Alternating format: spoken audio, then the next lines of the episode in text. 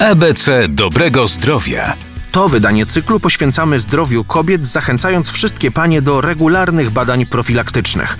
Sprawdźmy zatem, jakie badania pozwolą nam uchronić się przed rakiem szyjki macicy i piersi. Mamy dwie formy profilaktyki. Profilaktyka przy pomocy szczepień. Wiemy doskonale, co jest sprawcą nowotworów szyjki macicy, bo to są wirusy prodawczaka ludzkiego, a więc szczepionka, która chroni bardzo skutecznie przed zachorowaniem na e, stany przednowotworowe, a później na nowotwory szyjki macicy. Potem jest profilaktyka wtórna, czyli te tak zwane rutynowe badania cytologiczne. Dzisiaj możemy powiedzieć, są nowe technologie, tak zwana cytologia na podłożu płynnym, która jest dokładniejsza i która mam nadzieję, że w niedługim czasie zastąpi tą tak zwaną klasyczną, czyli szkiełkową cytologię. W przypadku nowotworów piersi, no mamy niewątpliwie skuteczną profilaktykę w postaci badań radiologicznych. Mówię o mammografii. Przypomina profesor Mariusz Bidziński.